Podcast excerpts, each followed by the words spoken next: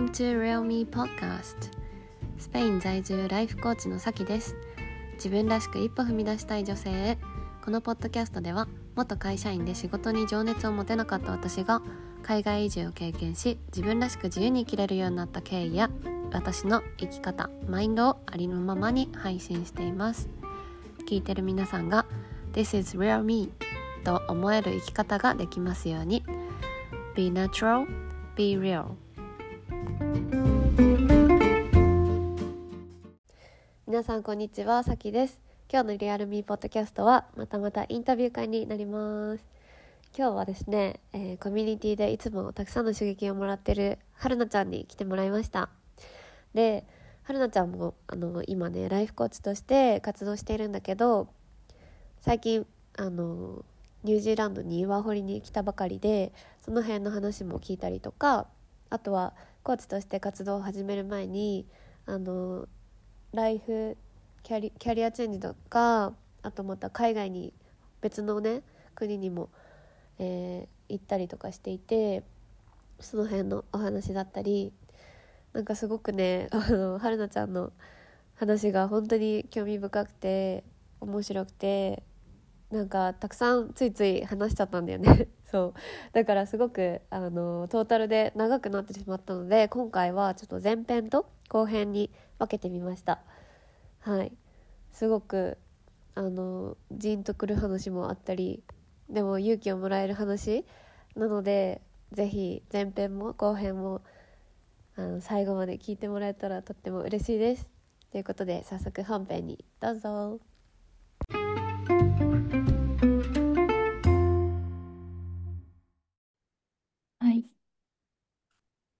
はい今日は、えー、コーチ仲間でありコミュニティの中でもでもある、えー、ライフコーチをしていてブランディングデザイナーもしているはるなちゃんにゲストに来てもらいましはた。イエーイ。こんにちは。イ イエーイ。エーイ。はじめまして。お願いします。お願いします。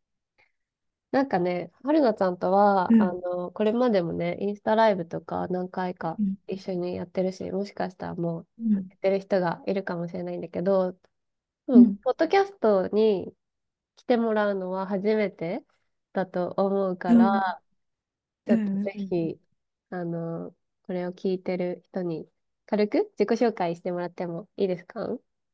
はい。ありがとうございます。私、あの、あれなんですよ。1年前にさきちゃんのうこのん。ポッドキャストを聞いて、え、そうあ、なの？私も、あの、ラジオ、ラジオ配信やってみたいって思ってスタートしたんです。なのえ、で、そうな私んにとっだ。て夢の、夢の舞台。え、嬉しい。さきちゃんがやってるのを本当に真似させてもらって、このポッドキャストのおかげで私も踏み出せた場所なのですごく貴重な経験をさせてもらってるなと、はい、最初にお礼をお伝えしたいです。ありる。がとうございえー、あます。りがとう。聞、聞いてくいえ、こちらこそね。本当に光栄です。そうだったんだ。めっちゃ嬉しい衝撃事実。今までね、言ってなかった、確かに。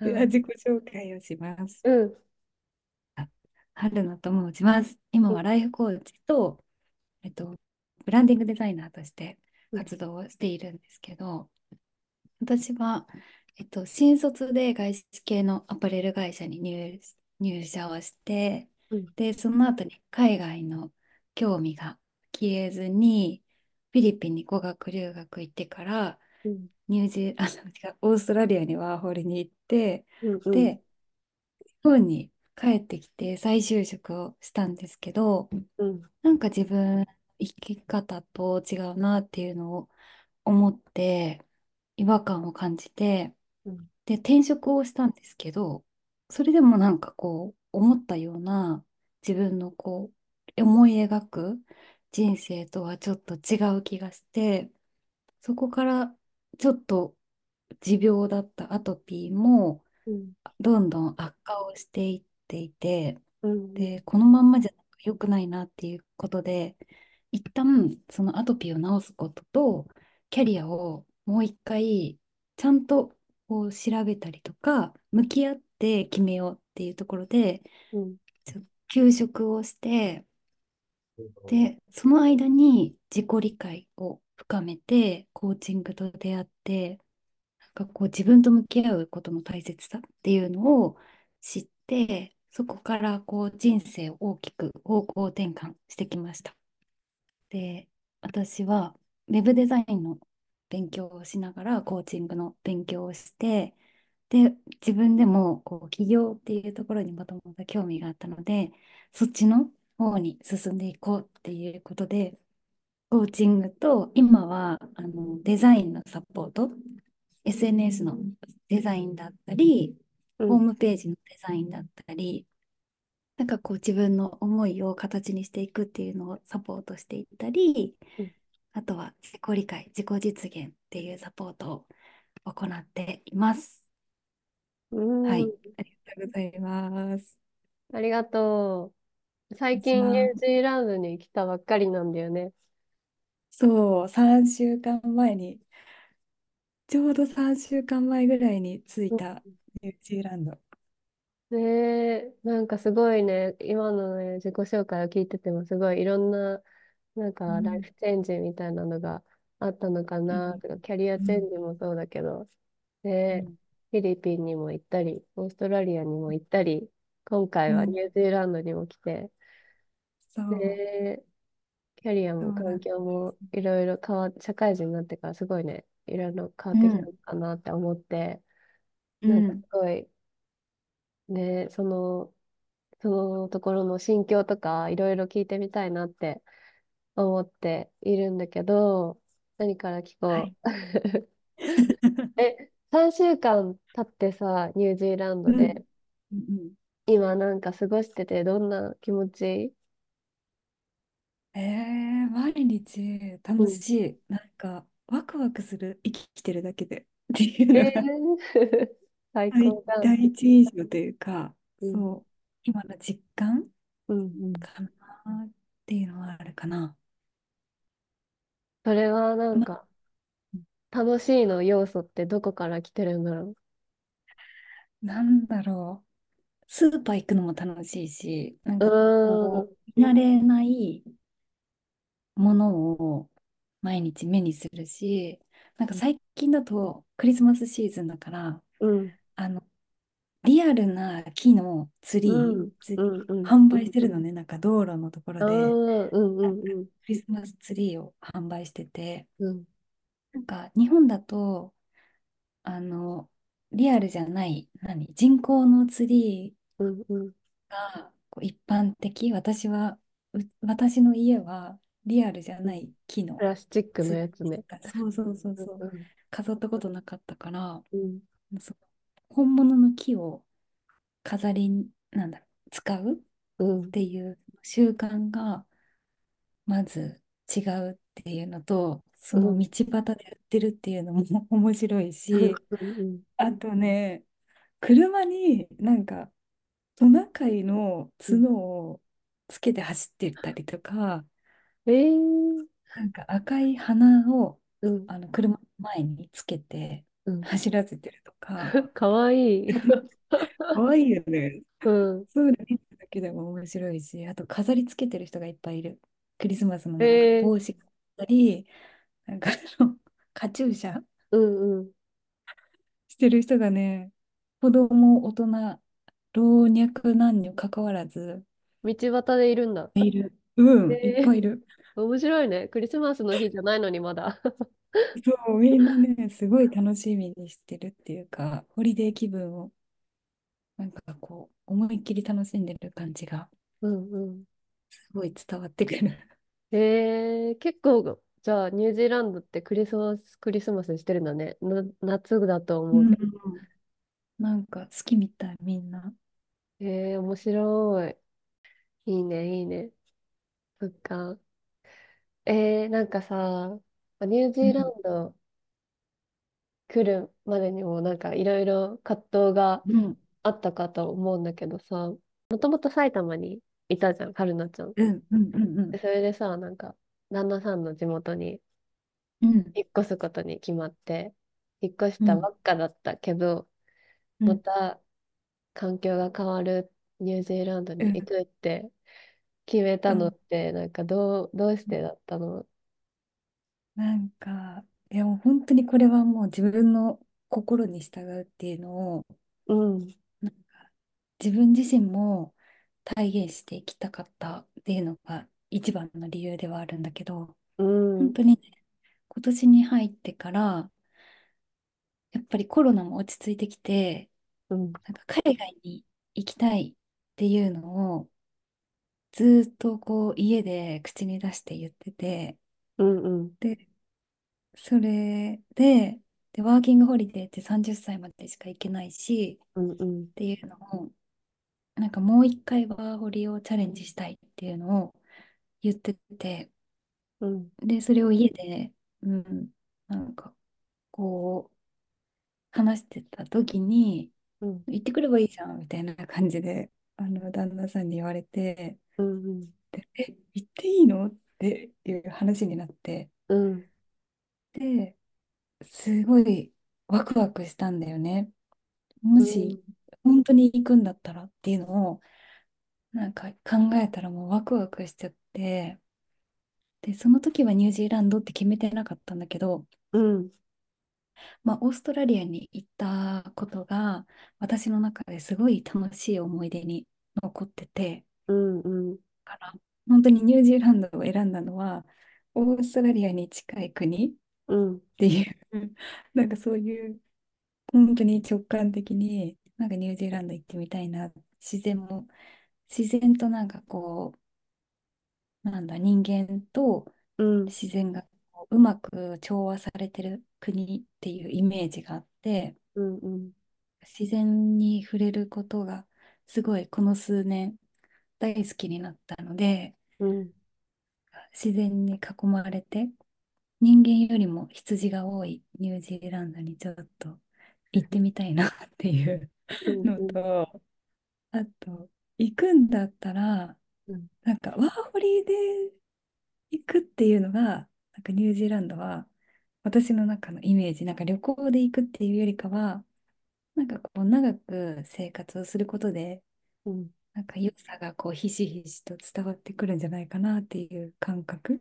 うん、なんかカナダとかだとアメリカも近いからなんかあっちも行きたい、こっちも行きたいみたいに、なんか今後旅行に、旅行として行きそうな気がしたんだよね。うん、なるほど。ニュージーランドはなんか旅行の、なんだろう、旅行で、まあ、行くかもしれないけど、うん。カナダよりは確率低いかなって思って。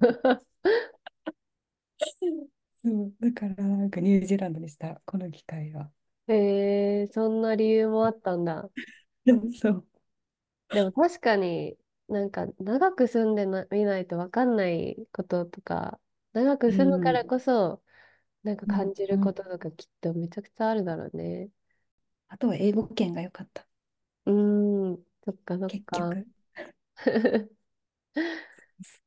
結局。で、いろいろ国も迷ってたもんね。うん。さきちゃんのいるスペインに行こうとしてたし、一瞬えね。なんかありだなとか言ってたもんね。結構本気でスペインもありかもって思ってた。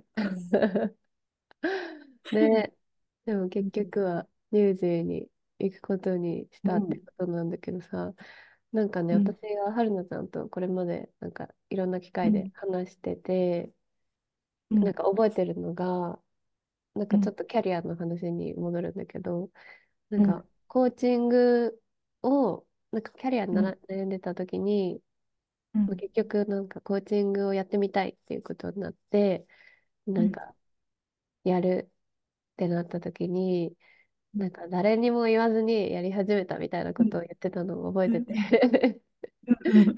そう。でも結果それはうん。なんかね、あ、多分春菜ちゃんにとってよかったと思うんだけど、うんなんか今回のニュージーランド行きについては、うん。なんか旦那さん以外とかは、うんなんか行くことを決めうんる前とか悩んでた時って、なんか相談うんしたりとか、誰かに言ったりとかしてたのかなと思って相談はしてないけど、うん。なんか、行きたいっていうことはいろんな人に言ってた。あ、なんか。自分を行く方向に仕向けるように、うん、なんか海外にもう一回行きたいとか、ワーホリ行きたいんだよねとか、うん、なんか行くつもりでいるとか、友達とか、親にもそうだし、うん、なんか家族には、なんかもう一回海外に行きたいということ言ってたし、うん、うん、し、なんかそういう今後どうしたいって言われた時に、うん、うん、なんか海外に行きたいっていうのは、なんかあえて言うようにしてた。コーチングとはまた違って、うん。え、そなんか、の方がその、叶うと思ったかそうだよら。ね。うんうん。うん。なんかこうやって周りに宣言してると、なんか、うん。いい意味でのプチプレッシャーみたいな感じでもうそうそ逃げられないというかそう。そうもう言っちゃったし。みたいな感。じでね、実現しやすくなるなって私もすごい思う。うん。あ、なんかその、コーチングやるときは言わなかったっていうその心境とさ、うん。今回はうん。周りうん。に言ってたっていう、なんかその心境のうん違いって何なんだろうね。はね、うん。あの、恥ずかしさが減った。なんかこうさ、うん。言った手前さ、やらない。なんか、なんていうの、コーチングって、うん。コーチングを勉強してるとかだったら全然言えるんだけど、うん。なんか自分がコーチとして活動するって、うん。なんかその当時は発信とかもしてなかったし、うん。こう何者でもない私が、なんかこういうふうに活動するっていう、なんか言うことが恥ずかしかったんだよね、すごい。うん。だから誰にも言えなかった。家族にも、うん。なんか変に思われないかなとか、うん。なんか心配されないかなとか、うん。そういう、うん、拒否されることとか、怪しまれることとか、うん。こう自分にやってることに対して疑いを持たれることが、うん。なんかこう自分のさ、こう確固たる信念がさ、うん。揺る、揺るがされるうん。きっかけになるんじゃないかなと思って、うん。言わないっていう方を私はあの時は選んだんだよね。うなんかん。こう誰かに言われて心がぶれるよりかは、うん。誰にも言わずに自分がやりたいっていうところにこうぶれずに向き合えるようにするための選択の一つとして。言わないっていうのを選んだんだけど、うん。今回はなんかその誰に何を言われてもうん。うん別に私の気持ちは変わらないっうん。ていうところがすごく変化したし、うん。言うことによってより自分がそっちの方向に向けて、なんだろう、強く歩める、背中を押されるように、なんかこう、受け取れるようになったうん。感じがするかな。なんかその当時との違い。なん、なんかね、それは捉え方が変わったんだと思うーん、そっか。面白い。ね。う確かん。になんかそのコーチングってまだ、あの、言ったところでそんなに知られうん。てないみたいなところもきっとうん。あるしね。そうね。うん。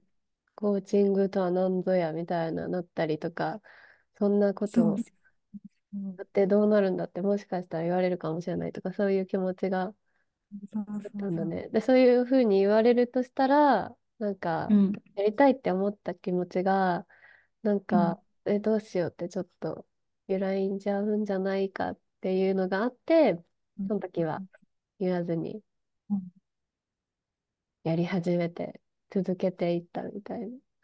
そううんうんうん。それもね、大事だよね。そうやってさ、それでうん。さ、言わないこうんとで、ちゃんと、その、やるって決めたことが、やりうん通すうんことができて、今もこうやってね、うん続けられて、うん。なんか多分その時思ってた将来っうん。ていうか、うん。なんか今、春菜ちゃん、今の春菜ちゃんの姿って、その時きっとまだ想像もできてなかったんじゃないかって思うんだけど、どうどうだろ本当に半信半疑だったう。うーん。し、なんかそのコーチングをやるっていうことに対して、人に説明することすらうん。自信がないというか、うん。なんかこういうふうにやっていきたいから私はこれをやりたいんですっていうのを言うことも恥ずかしくって、うん。しかもうん。なんかちゃんと説明できない気がして、なんかこの自分の意見を人に言うっていうことに、うん、あんまり慣れてなかったうん。から、そうね、今はそういう部分でも、よりなんか言えるうん。環境に身を置けるようになったう気もすん。るし、うん。なんかそれを理解してくれる人たちが周りにすごくいっぱいいるなと思っているうんかな。えーめっちゃいいね。なんか、うん自分自身が、をもっと出せるようにうんなってきうんたんだね。そのそこから。そううん。さきちゃんのおかげ、本当。えー、私？いや、さきちゃんのおかげだよ。そうだったの。応援してくれるからえ 励まし合っー、て。そうだよね。確かにね。うん。励まし合っ。てたね。うん。いやー、私もでもすごく、なんかはる、そういう、そういうね、はるなちゃんの成長うんとうんか、うん頑張りとか、なんかうん行動力もすごいなって思ってて、うなんかね、んめっちゃ刺激を受けてる？えー、そう、なんかさ、すごい。すごい最近思ってたのが、なんか、はるうんなちゃんにも言われたことがあるんだけどさ、なんか、うん。あーなんか行動力がすごいみたいなことを言ってくれて、なんか、うん。なんで私こんなになんか行動するんだろうみたいなふうに考えたとうん。きに、うんなんか一個出てきたのが、うん。なんかもちろんそれをやりたいって気持ちがあるっていうのもあるけど、なんか周りに、だって自分以上に行動うんしてる人うんたち、うん。私のコーチとか、なんかうん他にもさ、なんかうん行動量がものすごい人たちが周りにいて、春菜ちゃんも含うん。めて。うん。だからなんか私も頑張ろうって思えて、あなんかそ確れ、そう。いう人たちに近づきたいって思ったりとか、うんうんなんかそういうのがね、行動につながってるんだなみたいな思っうて、本当にんなんかおう互い様とんいうか、めっちうんゃね、刺激をもらいながら、支え合いながら、うんなんかやってるなっていうのを感じた。本当にそうだよね。なん、か自分のさ、自分が思ってる以上にやってる人たちが周りにいっぱいいすぎると、うん、うん、なんか、あの、え変な意味でこう自信をなくすとかじゃなくて、なんかもう、やらなきゃみたいな、うん、うんなんか、全然もっと、もっとできるよな、みたいに思える。思える、なんか、そっちになんか熱が入るよね。入る。しかもさ、なんかそういう人たちうん。こ子育てしてしながらとかやってるからさ、もうえって思う本当にそうだぐらい、そうよね。自分は私たち子供いないけどさ、なんかそうそうそう。それは、じゃあ子供がいることとか、なんか時間がないこととか、そういうの言い訳にできないな、みたいな風に。うんうん。え本当に思えーそういう。うそう。環境に身を置いうん。たり、なんか、あ、なんだろうん。う、自分がなりたい人のうん。近くにいるってこともすごい、うん。すごい成長につながるよね。うん。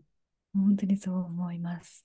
えーっていうのが、なんか、私たちの変化の中で あった、そう。ね、そう一つのポイントだね、きっ。と。うん。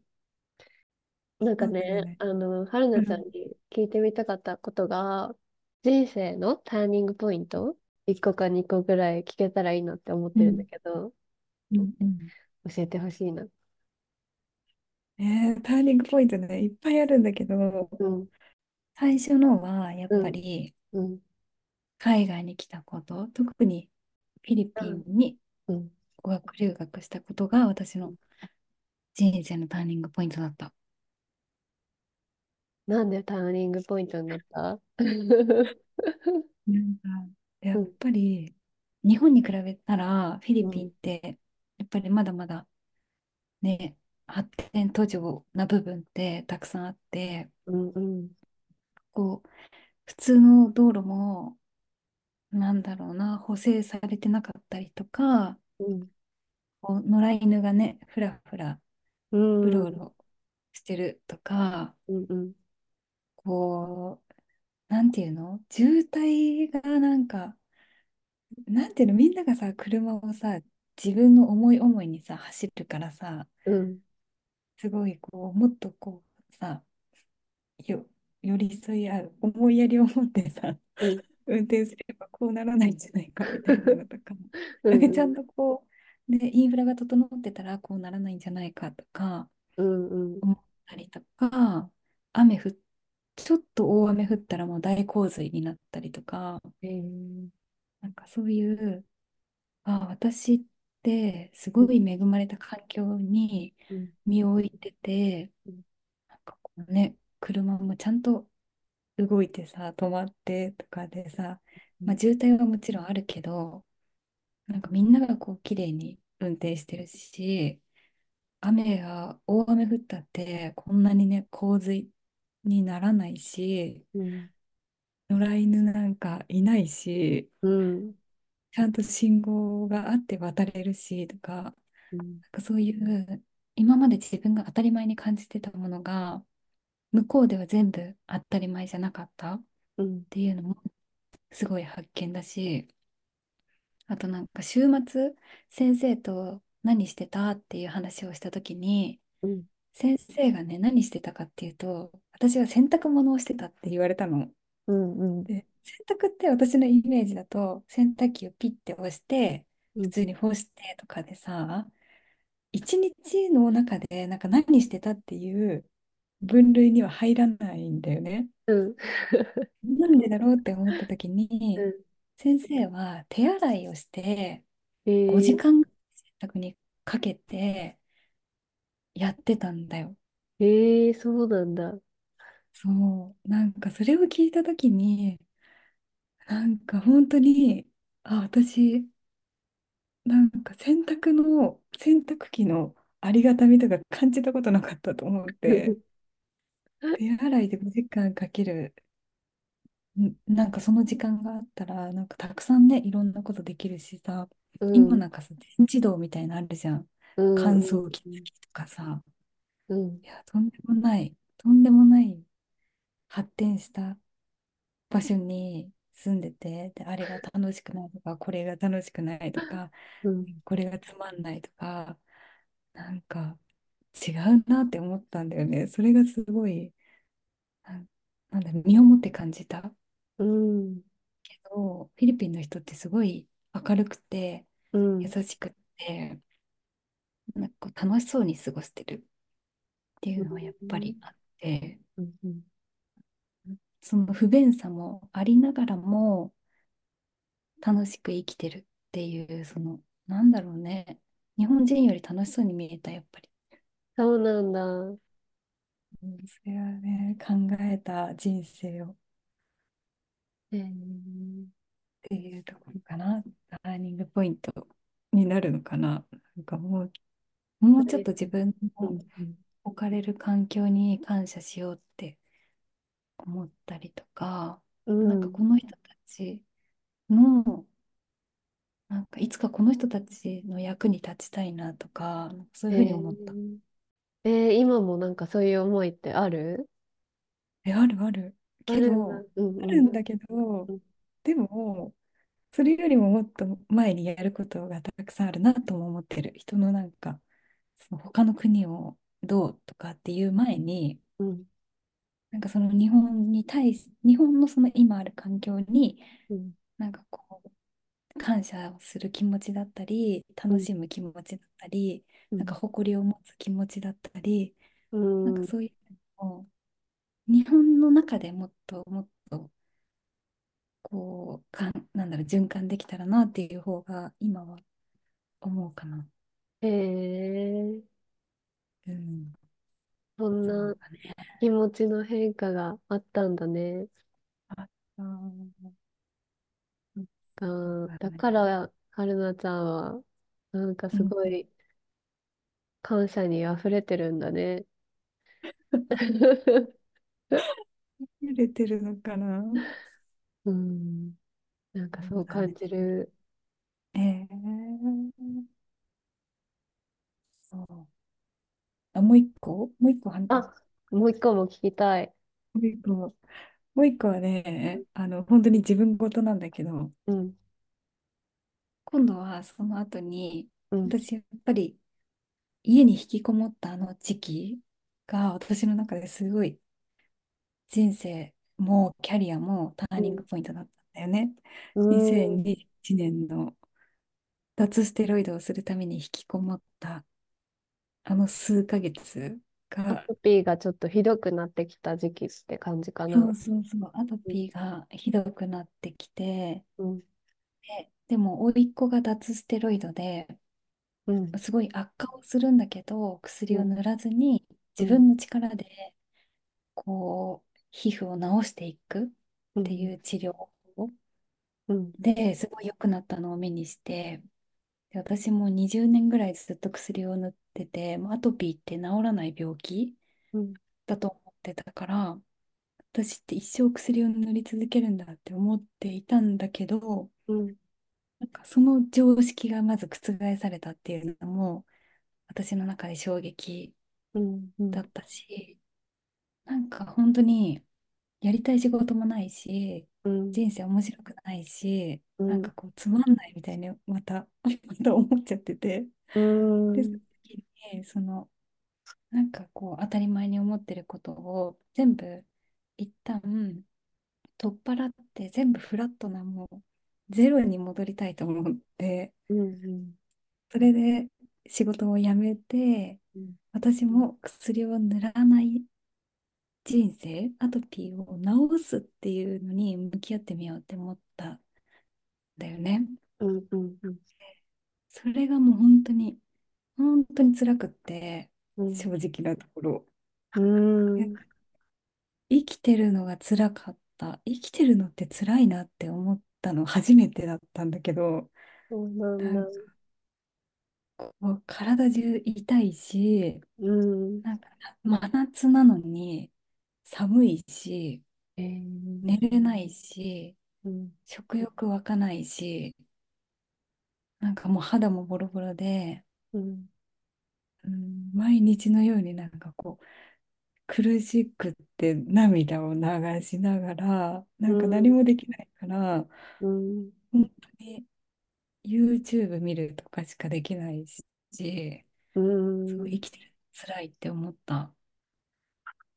でも、そんな私でも、うん、か、そう、その時におばあちゃんがね、うん、私のおばあちゃんが足が悪いんだけど、うん、2階まで上がってきて、うん、バナナを持ってきてくれたのね。うん、私がもう全然ご飯を食べてる様子がなかったから、おばあちゃんバナナを私の部屋に持ってきて、なんかバナナでも食べなみたいに持ってきてくれたの。うん、で、ちゃんと食べないと体もね、治らん、治らないよみたいなうん、言って、なんかその膝が痛いのにうん、上まで私を心配してバナナを持ってきてくれて、うん、なんかその、なんかその行為に対して、なんかその生きる意味をなんか分からなくなっていた自分を、うん、存在を認めてくれた感じ？うん、なんか私がここにいていいっていうのを、うん、なんか、うん、そのおばあちゃんの行為でうん、教えてもらった感じがすごいして、え。ー、別になんかね、おばあちゃんにとっては普通にやった行為だと思うんだけど、なんかうん、その時の私にはすごいなんか涙が出るほど染みて、うん、心に染みて、うん、なんかいるだけで認められる、私もなん、なんだろうな、うん、生きてていいって思ったし、生き、なんか私が生きてることを応援してくれてる？なんか私がそこにいるだけで、うん、価値を見出してくれているふうに思って、なんかみん。なすごい、うちの家族って割と、なんだろうな、みんなこう、ありがとねとか、こう感謝を言い合うというよりかは、何も言わないけど見守ってるみたいなうんタうんイプだ。うんそうだから、きっとお父さんもお母さんも妹も何も言わないけど、うんすごい心配をしてくれてるうん感じも、なんか、なんとなく伝わってきて、それもすごいありがたい。なんか言うだけ、心配するだけが優しさじゃないなっていうことをうん。すごい実感して、何も言わない優しさもすごい感じたし、それこそ私働いてないし、うん。なんか家にこうね、お金を数、数万は入れてたけど、普通にね、生活してるだけでもっともっとかかってるはずなのに、うん。何も文句を言わずに、引きこもってる27歳、26歳うん。の娘を、なんだろう、お世話してくれた。うんうん。なんか、何も言わない優しさをすごい感じて、うん、それも感謝？すごいなんか、ありがたいなって思ったし、うん。なんかもっと、これからは、うん、私は家族のためにもっともっと頑張りたいなとか、うん。うーん、そう、なんか自分の命の使い方をもうちょっと真面目に考えようっていうか、大事にしよう。大事に命を使おう。ってうん。思うようになった。うん。のは、あの、脱捨てをしたあの時だったなっていうのはすごい思う。えーから、今の、今の本当に今の私がいるのはあの時の脱ステロイドをしたから、うん。その前は本当に、うん良くなかったと思う。それぐらいなんか180度変わった。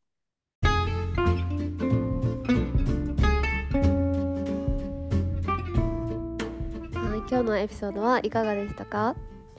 今ねニュージーランドで本当に毎日楽しいって言ってるそうそんな風に過ごしてるはるなちゃんなんだけどなんかそんなはるなちゃんの過去のあの辛い時期の話も聞いてすごく本当にジーンときました。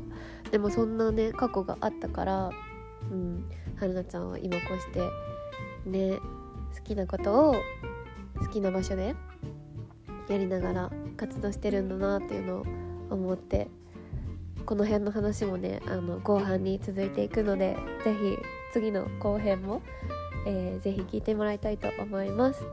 はい。それでは今日のエピソードも最後まで聞いてくださってありがとうございます。また次回のエピソードでお会いしましょう。チャオ。